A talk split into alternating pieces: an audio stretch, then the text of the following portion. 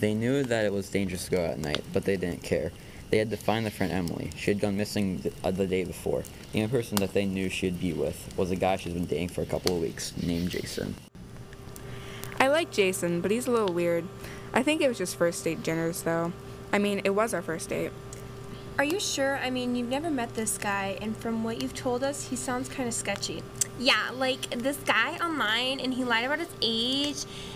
It was only a few years older, but still, he might be a serial killer. You never know. Hey, I don't judge the guys you date.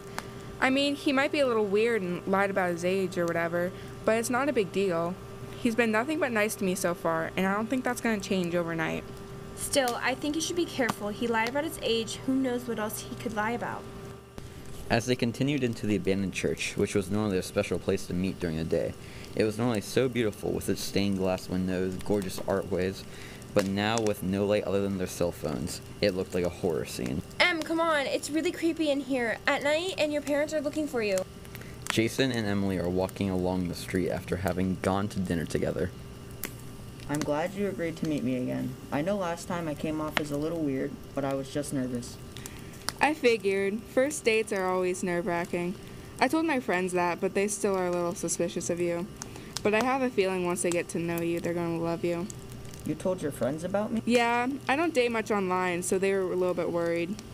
How much have you told them about? me? Not much, just your name and that I met you online. Good, good. I don't want you to tell them any more about me, alright? Why not? I'm really excited that we're going out and want to tell them about it. They're my best friends. I tell them everything. Well, don't, okay? Look, I'm sorry I snapped at you. I just don't want to be hunted down if we have a nasty breakup. Or Okay. Um, I actually got you a gift. you didn't have to do that. Emily reaches into her pocket and draws out a small wrap. She hands it to Jason. I hope you like it. I remembered that you said your grandfather had gotten you one before he passed away, but that it broke. So I figured you might like a new one. The rubies and sapphires aren't real, but I still think they look nice. I don't know what to say. Thank you. In the dim light from their phones, Bella sees a dark red spot on the floor that normally wasn't there.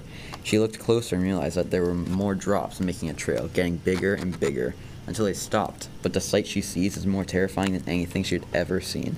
Their friend lied there on the covered in blood, and she had wounds covering her torso. She slowly stepped back, mortified. Emily, Emily, no, no, no! But yeah, I don't think I'm gonna get that type of charger just because I don't think I need one so long. Anyways, what did Jason think of the gift you got him? Em, you still there? Em, Yeah, sorry. I was just lost in thought.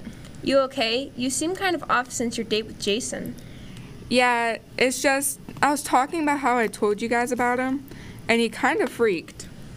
Em, are you sure you want to stay with this guy?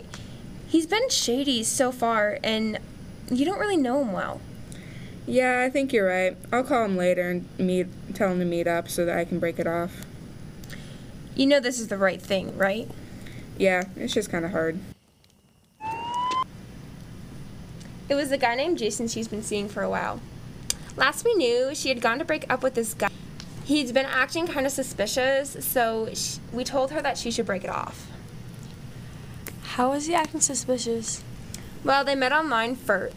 First, he lied about his age, then got mad at Emily when she said that she told us about him.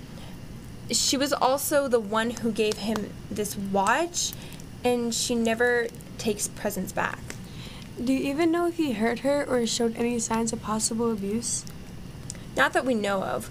We actually never met him. Yeah. Hey, how you doing? Not the best, but they said I'd live. I know this probably isn't what you want to hear, but we know Jason did this to you. Why? I, I don't know.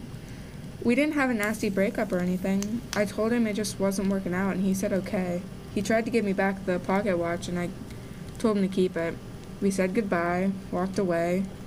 I went to the church because I wanted to relax, and that's normally where we go. And somehow it just kind of went black. I heard some footsteps before, and but when I woke up, and you guys were yelling my name. Um, the cops were going to come and get th- your statement. You have to tell them all that happened, okay? I will. And what he did to you. I will. But promise me something. Of course. promise not to let him near me again.